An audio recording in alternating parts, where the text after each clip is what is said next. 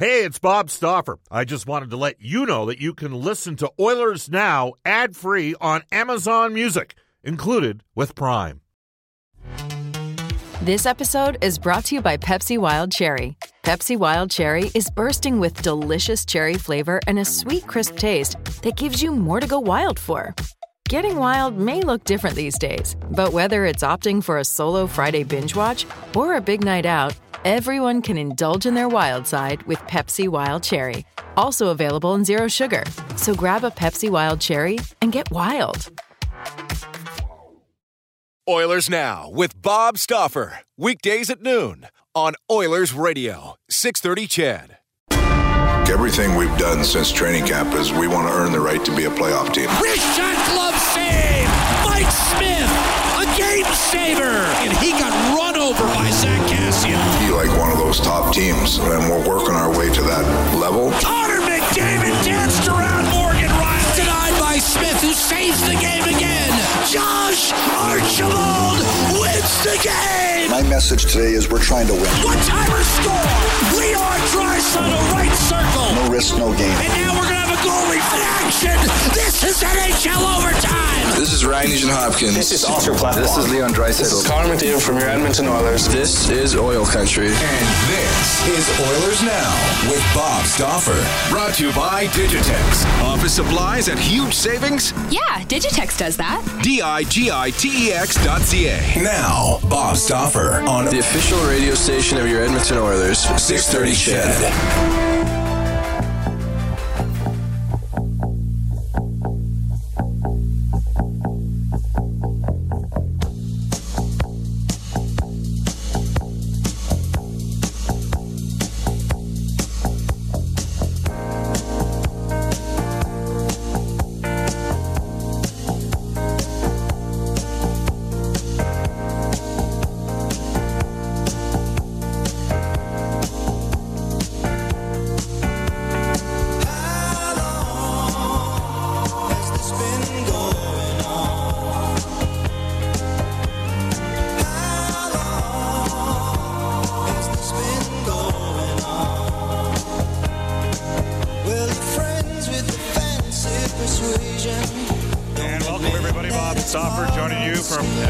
South Side. The humble Stauffer abode, once referred to by a uh, one-time 630 Ched co-worker Dan Tencer, who's now running the draft for the Saskatoon Blades in the Western Hockey League, as the palatial Stauffer estate. Same house I've had for the last uh, 19 years. Uh, this is Oilers Now. Hope you're having as uh, good of a Wednesday as you can. Indeed. How long is this going on? A little ace to open up today's show. Oilers Now brought to you by our title sponsor, Digitex. Buy or lease your next office network printer from the Digitex.ca e-commerce store, Alberta's number one owned and operated place to buy office IT and supplies. Got a lot to get to.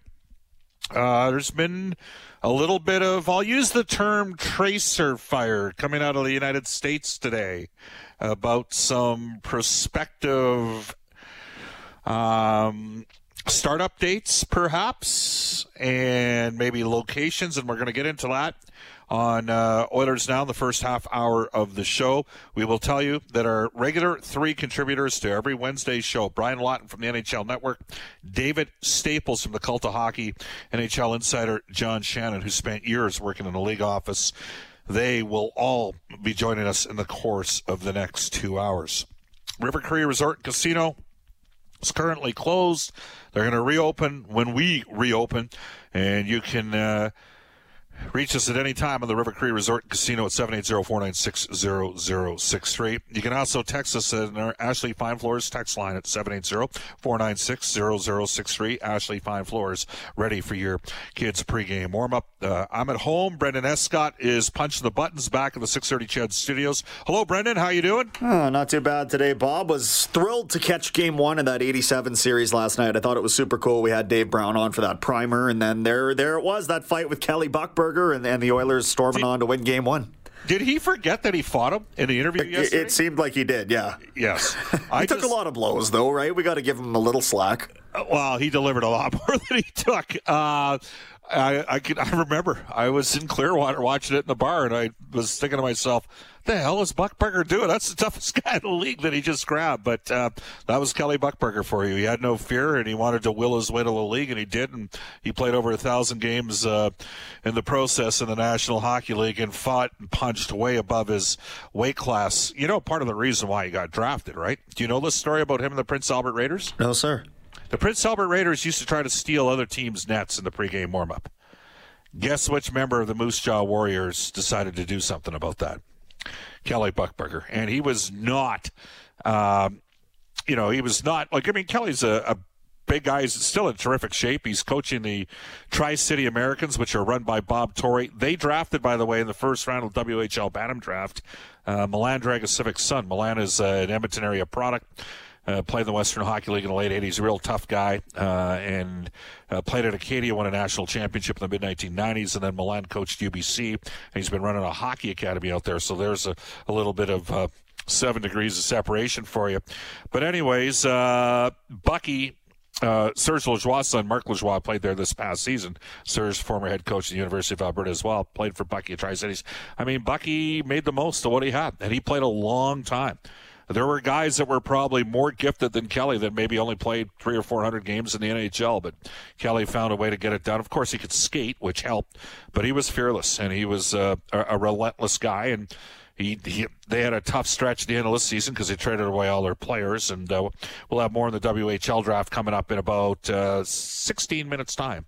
In fact, at 12:27, we we get into NHL today for elite promotional marketing. So you watch the game, no signage. Uh, sub. I didn't think Kent Nilsson was hopping in that game. He got better as the series went on. So did Glenn Anderson. Um, Edmonton came out and physically matched the Flyers in that opening game, and you just saw at any time what Gretzky and Kurri could Coffey do. Uh, I mean, those guys, Brendan, those guys were lethal on the ice. You know, fair to say. You know, Paul Coffey is one that uh, maybe I just wasn't aware enough of the impact that he had, which is going to sound silly to those listening to our show, but of course, being from BC, it was a little less prominent. But, you know, watching him work, especially in game one, like you're saying, I mean, man, he was just electrifying. And then you could see glimpses of that later into his career, too, Bob. I was watching something else when he was playing with, uh, with Detroit, and he was still like, holy crap, this guy could really jump up there and contribute even at, you know, mid 30s. 30s. So well, he won the Norris Trophy with Detroit in the in the shortened year, right? 94, 95. I think off the top of my head, he had 58 points in like 45 or 46 games that season. I think that was the year he did it. If I'm wrong, you can text me at 780-496-0063. Uh, we'll throw it out there. What was your biggest surprise? What for those of you that watched the game last night? What was your biggest surprise watching it? Was there anything that kind of caught your caught your eye? Um, uh, for you, Brendan, I'm going to put you on the spot here. Again, you didn't grow up with it. Uh, I did, as did many of our listeners who don't want to admit how old they now are. Uh, because once you get to a certain point, you come to terms with the realization the older you get, the more you realize the less you know in life. And it's humbling, uh, especially when you were know it all in your 20s. Uh, but was there something as you watched that game that kind of caught you off guard a bit? It, it, it's it's interesting how this space out there is utilized. I think because there's times when the game looks incredibly fast, and most of the time that's when Gretzky and Kurri are rushing the puck up the ice together. Uh, but there's times where the game at that point looks so slow as well with the water skiing, and it's just I think the more that I'm exposing myself to sort of that order, older style of hockey, the more that you can see the differences in how the game is played now and how much quicker the reactions have to be from these modern players because it's not just a couple guys on the ice closing that gap that quickly. It's everybody out there. Your third pair D-men is now is now taking that kind of gap away. So to me, I mean, the stylistic contrast, Bob, is what really caught my eye. Maybe I'm thinking too much about it, but what do you think about that? You're not at all, and I'll tell you why you're not thinking about it the wrong way. In my opinion, it, it because the way the game was managed at that time, it negated talent. It wasn't about excellence. Uh, you know, the, the league the league doesn't even like using the word parity. They like using the word competitive balance. And uh, sometimes organizations are gifted better players. It's happened to Edmonton. It's happened to the Pittsburgh Penguins. And so when you watch the Oilers play the Flyers, and again, the Flyers, Poulin wasn't completely healthy. Kerr was not available.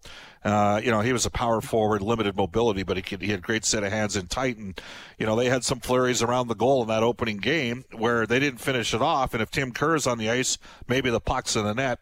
But the way the, I mean, again, you could have called 40 penalties between the two teams in that game. And they just didn't call it. Even and, and Brendan, here's the thing: by the time Ken Hitchcock got to Dallas in the mid 1990s, you know, by the end of the 1990s, early 2000s, that's a lot as to how Dallas and New Jersey played. Like New Jersey will talk about the fact that they were second in the goals in, a, in the league one year. They still had Scott Stevens and Ken Daneyko, who were difficult and hard to play against. You know, like the hits that Stevens laid on players like Paul Kariya and Eric Lindros. You do that today, and it's it's an, it's a, it's a suspension, right? And it just shows you we live in a different time today. No better illustration than what's going on right now. I mean, we're battling through something that we've never seen before, and we have people with wide ranges of opinion, and we like to hear the ranges of opinion.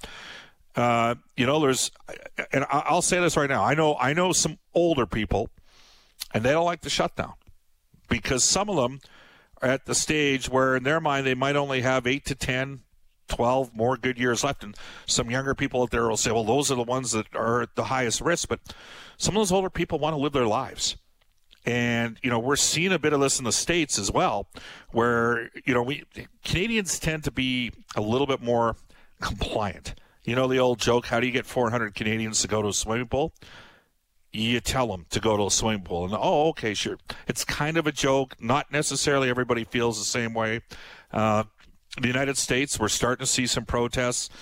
A lot of you listening to the show think that those people that are protesting, um, you know, the social distancing and the policies in specific states, a lot of you think those people are idiots. There are, you know, uh, there's individuals out there like an Eric, uh, Eric, Weinstein would suggest that the greatest thing, and he's a, uh, a brilliant mathematician. He was on Joe Rogan a couple of weeks ago. And one of the reoccurring themes that he said is the greatest thing that the United States brought had to do with freedoms. And this has been a challenging time for everybody, and freedom is being challenged in a lot of different. And what defines it? Like some of the younger people listening to the show might say, Bob, in order for us to have greater freedom moving forward, we're going to have to suck it up in the short term. And I think there's a degree of truth to that. But at some stage here, we are going to open up. And I'm going to tie this into hockey as we go to today's top story. It is brought to you by Grey Rock Exteriors. Mother Nature wreaks havoc on your home. Book your free, no obligation inspection today. Visit greyrockexteriors.ca. Everyone's hurting right now. That's a given. I I've got some guys that say to me, "Stoff, I'm telling you right now, there's some people under the age of 30 and they're completely comfortable of staying home, getting their money from the government, and you know, and I'm like, I'm not buying that. I, I believe that the majority of society has an incredible amount of drive, and those individuals that you're suggesting, they want to get through this like everybody else. Okay, they want to battle just like there's a lot of people over the age of 50 that are completely on board with the approach the government's had. What does that have to do with hockey? Well, today a report came out of Florida suggesting that the National Hockey League was uh, potentially looking at a July startup and looking at some cities. And then that was followed up by tweets from uh, Greg Wyshynski from ESPN and Emily Kaplan. Um, I sat uh, in front of Greg at the uh, NHL uh, draft last year, uh, about an hour before the New Jersey Devils acquired PK Subban. You'd never believe who the Devils reached out to to find out whether or not Subban might be a mix or help the mix in New Jersey moving forward. Anyhow, I digress. Uh, Kaplan specifically mentioned Edmonton as one of the potential locations for a startup. We've danced around this topic, and uh, you know what? For some of you out there, you, you think that might be why would they consider coming back in January or sorry, January in July and playing hockey? And for others of you, you're probably sitting there saying, at what point do we relax things a little bit given the current state in Alberta? And even numbers can be a little bit of, apparently numbers can be confusing to some. So I'll provide you with a little bit of numbers. Germany is a country with Angela Merkel, who right now are receiving a great amount of international recognition for doing a terrific job dealing with COVID 19. The province of Alberta is currently testing at a higher per capita rate than Germany. Just to put things in perspective, as of 12:20 today Mountain Standard Time, the province of Alberta, if you go to their website, is at 109,000 tests. Alberta has 4.3 million people. BC, which has 5 million people, is at 65,000 tests. So Alberta has done 44,000 tests despite having 700,000 fewer people. There have been over 34,000 COVID 19 tests done in Edmonton. 98.5% of them are negative. 1.5%, 446 out of those 34,000 tests done in the Edmonton zone. And this is all on the province of Alberta's website. Are, are positive tests, of which, according to uh, information provided yesterday, and it was not completely up to date, but we will tell you that as of yesterday, there was tweets going out suggesting that under 100 people in the city of Edmonton currently had an active case of COVID-19. What does that mean? Well, it means that Alberta's tested a lot, and it means Edmonton's been probably a little bit lucky, and, and also a lot of people have been really disciplined, and we haven't seen the sort of COVID 19 pandemic challenges that we've seen in other uh, markets in Canada, let alone the U.S. And I know a lot of people like to look down on Americans. Uh, I like to have fun with my broadcast partner, Jack Michaels. Of course, I've lived a partial freedom my entire life because I got a big brother that's looked over me and helped me out as well. And I, I think that there's some of you who may not love American foreign policy, and Canada often gets to be the good guy, but you're not naive to the fact that nobody's really screwed with us because we've had those guys living below us for a long time. Don't ever forget that. That said, Canadian soldiers were in World War One and World War Two before the Americans were. I get it. But anyways, bottom line is Edmonton is not in a bad spot, and we're going to have that conversation coming up with Brian Lawton as well as uh, John Shannon and uh, David Staples coming up. All right, into our Oilers now. Audio Vault for Direct Workwear, where safety meets savings in Edmonton, Fort McMurray, and online at directworkwear.com. Again, we had Dave Brown on uh, yesterday, and one of the major reason why uh, the Philadelphia Flyers were able to go seven games.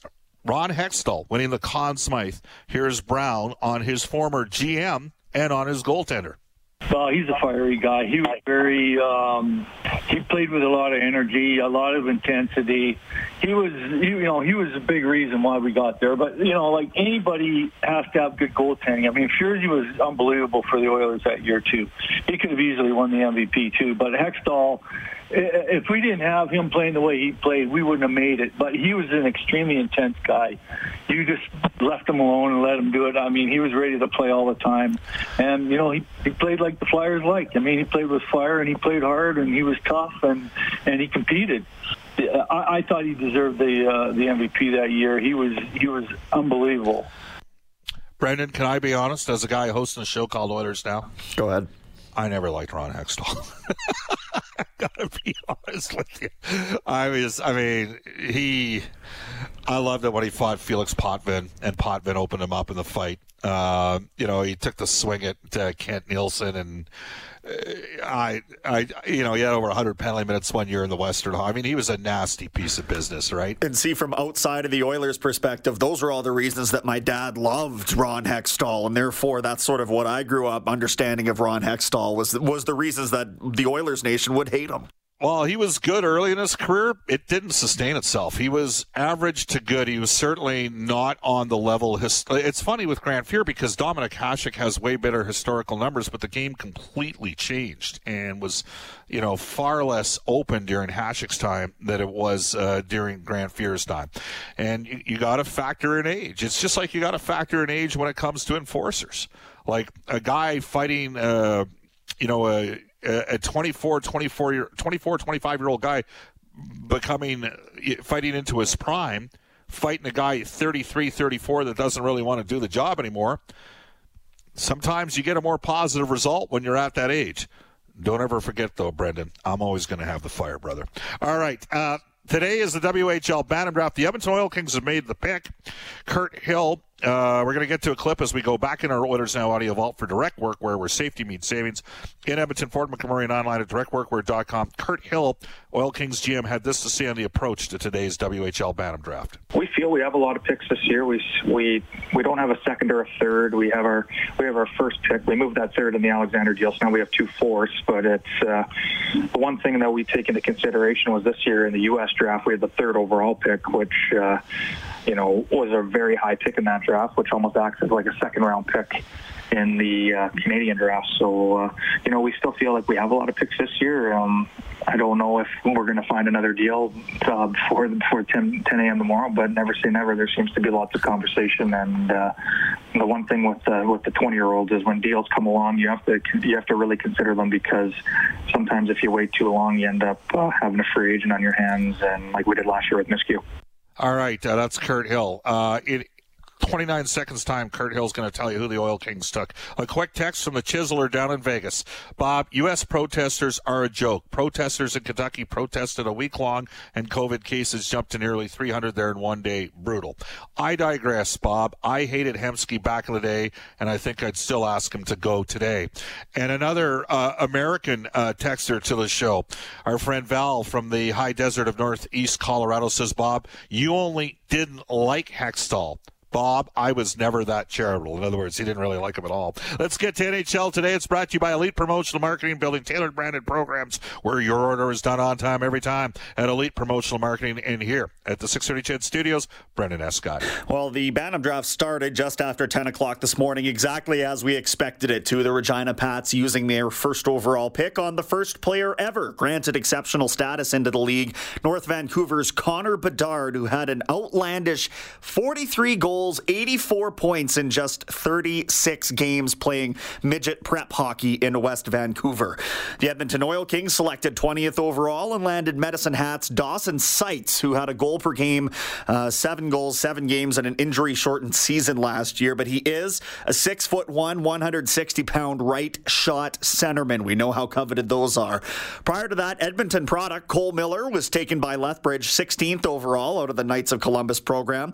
Northern Alberta extreme defenseman uh, Sage Weinstein went 18th to Spokane as well. And Sherwood Park Crusader captain Arjun Atwal named a finalist for CJHL Most Valuable Player this year. He led the Crusaders to a North Division best 49 and 9 record, won the scoring title 107 points in just 54 games for Atwal. He's up against four other junior A standouts from across the country. Where is he going to go to school? Do you know? Mom is still the word. Uh, my understanding was CIS or now U Sports, I guess, was the most likely route, but no concrete oh, but which, answers. Which school? I tell you what, find out which school he's going to go to. Go call Kyle up and find out where he's going to go to school. Okay. I'd be interested to know. We will uh, head off to a global news weather traffic update, more ongoing coverage of COVID 19 pandemic with Eileen Bell. Come back with Brian Lawton on Oilers Now. Oilers Now with Bob Stauffer. Weekdays at noon on Oilers Radio, 630 CHED.